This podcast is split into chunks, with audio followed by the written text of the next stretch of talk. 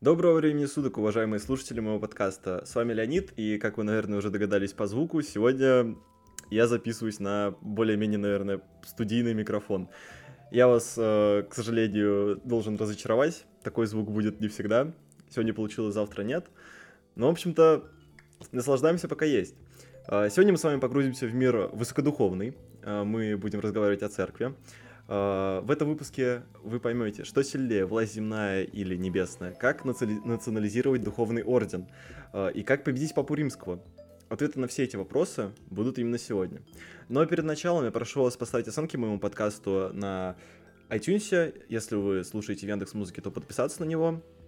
Это очень мотивирует. Прошу вас подписаться на телеграм-канал, там выкладываю разные интересные картинки, в принципе, все, наверное, все, все, что нужно современному человеку, интересные картинки. Заранее вас благодарю. Для начала давайте вспомним э, то, что в 12 веке Афонсу I принес э, Папе Римскому вассальную клятву. В то время это было необходимо для укрепления позиции Португалии, только что получившей независимость. Да, чисто юридически португальские короли были вассалами папы, но фактически единственной обязанностью, например, Саншу I э, была уплата налогов. И как вы, наверное, уже поняли, со временем португальские монархи после окончательного утверждения независимости не горели желанием отправлять кому-то куда-то большие суммы денег. И плевать, что этот кто-то был главой твоей конфессии. К сожалению, для проводников Божьей власти на земле Папа Римский был не так прост. За время реконкисты португальская церковь очень усилилась и разбогатела. Теперь королю противостоял не только далекий итальянский папа, но и подчиняющаяся ему сильная структура внутри страны. Так что бонусом к налогам шла феодальная раздробленность. Для Португалии это была борьба за централизацию против церковно-феодального сепаратизма. То есть есть проблемы с вассалами, теперь дополнительно еще и проблемы с церковью. Впрочем, как и всегда, есть плюсы. Если церковь э, подчинится королю, то все ее богатство попадет в руки государства. То есть уже ставка ясна. Давайте же мы узнаем э, больше о сопернике португальских монархов. Христианская церковь играла на Иберийском полуострове ос- особенную роль она очень э, пристально следила за всем, что на нем происходило. На это было две причины. Первое – недопущение искажения христианского культа. Основная угроза в, это, в этом случае исходила от э, масарабов. С арабского дословно желающий стать арабом. Они жили под властью мусульман. На них лежали некоторые ограничения, как, например, запрет носить оружие, служить в армии или ездить на лошади, но, тем не менее, в кварталах масарабов были церкви. То есть они впитали арабскую культуру и повадки, но сохранили свою веру. Сами понимаете, вероятность появления внеплановых изменений в христианстве возрастает. Второй причиной была обыкновенная экспансия. Как и всегда. Иберия большая и плотно заселенная, лакомый кусочек. И исходя из всего этого, нетрудно понять, что если папа потеряет контроль над Португалией, то потеряет и существенную часть контроля над полуостровом. Неуплата налогов – это, конечно, очень серьезное преступление, но еще и первый сигнал утери влияния. У папы было сильное секретное оружие для поддержания своего авторитета, не только даже на Иберийском или э, Пиренейском, как угодно называйте, полуострове, но и вообще в целом во всей Европе христианской. Это был интердикт или отлучение. При интердикте нарушался привычный ход жизни. Замолкали колокола, э, закрывали церкви, в то время еще и центр общения, образования и культуры – Умерших после интердикта хранили в ямах, потому что на кладбище священное место, вход отлученным запрещен. Младенца не крестили, если он умирал прежде, чем интердикт был снят, родители были уверены, что душа их ребенка была в аду. Интердикт накладывался как на отдельных людей, так и на, на города и страны. Все боялись этого, и неудивительно. Помним то, что для средневекового человека, вообще любого даже, не просто там христианина или мусульманина, для любого вера это, наверное, первая и самая главная составляющая его жизни. Если тебя, вот, допустим, как в случае с Португалией, отлучили вместе со всей страной, то все, считай, что и жизнь с этим закончилась. В свою очередь, э, португальские монархи рассчитывали на удаленность своего сюзерена. Саншу I этим пользовался и задержал уплату взносов в папскую казну аж на 20 лет. Если бы Саншу жил э, где-нибудь в Санкт-Петербурге в Мурино и не платил э, коммуналку, то он был бы рекордсменом. Только новый папа Иннокентий III заставил его заплатить взнос. Помимо нежелания выплаты налогов, э, Саншу не желал и делить землю с церковью. Он нарушил права епископа Каимбры и отнял у него два замка.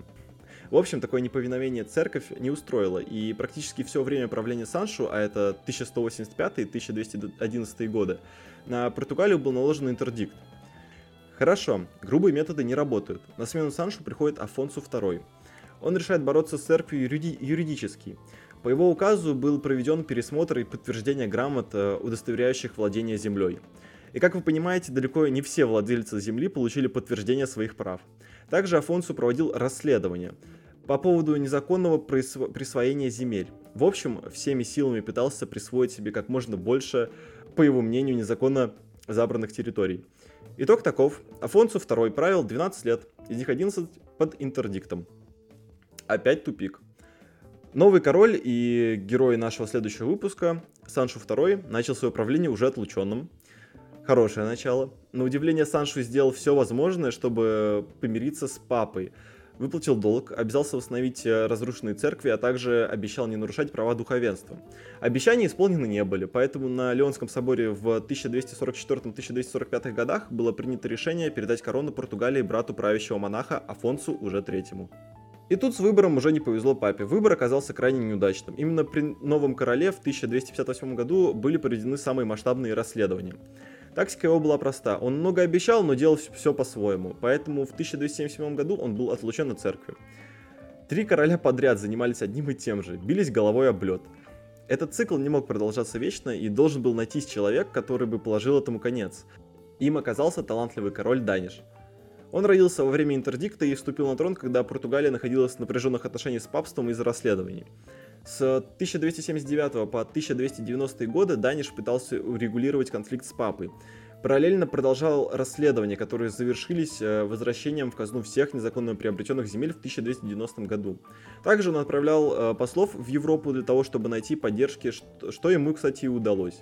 Внутри страны он усилил позиции королевских должностных лиц и королевского суда последовательно ослаблял своего противника. Даниш победил и в 1290 году он заключил с Папой Римским конкордат. Отныне разногласия с церковью внутри страны решал король. Сразу после этого Даниш запретил всем святым орденам приобретать имущество. Таким образом, Даниш сумел переиграть Папу Римского, и это во время расцвета папства. Совсем недавно был отлучен император Священной Римской империи Фридрих II, а тут король маленькой страны на краю света сумел избавиться от оков понтифика – это удивительно, и, судя по всему, Даниш действительно был очень талантливым человеком. Но, впрочем, священные ордена все еще оставались проблемой. Духовно-рыцарские ордена возникли на Пиренейском полуострове в эпоху Реконкисты. Первыми были тамплиеры. Были еще и госпитальеры, но главную роль в жизни Пиренейского полуострова играли местные ордена. Орден Сантьяго, э, Калатрава и Алькантара. Все эти ордена прямо подчинялись папе.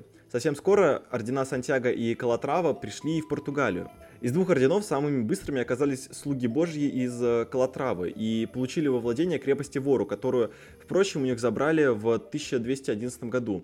Но зато дали новую, Авиш. Постепенно португальское ответвление Калатравы начало автономизироваться, и в итоге их чаще называли Ависским орденом. Самый яркий показатель этой независимости – это португальская Кастильская война, когда Авийский орден сошелся на поле боя с рыцарями своего родного ордена. Но, были но был еще и второй орден – Сантьяго. Базировался орден э, в Пальмеле и подчинялся напрямую магистру из Кастилии. Тут я хочу задать вам вопрос, какая тут может возникнуть проблема? Все правильно, земля. Во время реконкисты ордена захватывали большое количество земель.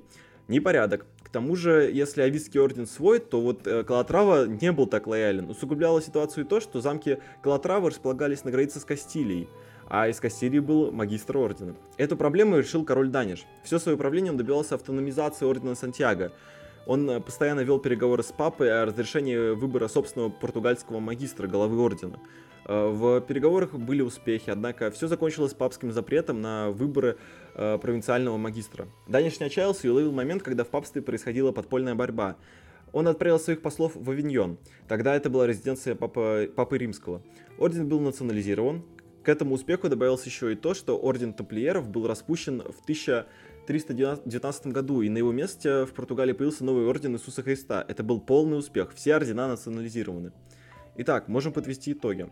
А, только что мы с вами прошлись а, по истории противостояния независимых уже португальских королей с а, Папой Римским, который был де-факто, ну не де-факто, а де юра их сьюзереном, и, в принципе, мы можем посмотреть то, что Португалия, как маленькое королевство, смогла оставить свою независимость даже в такой серьезной вот, духовной сфере жизни общества, вообще жизни государства.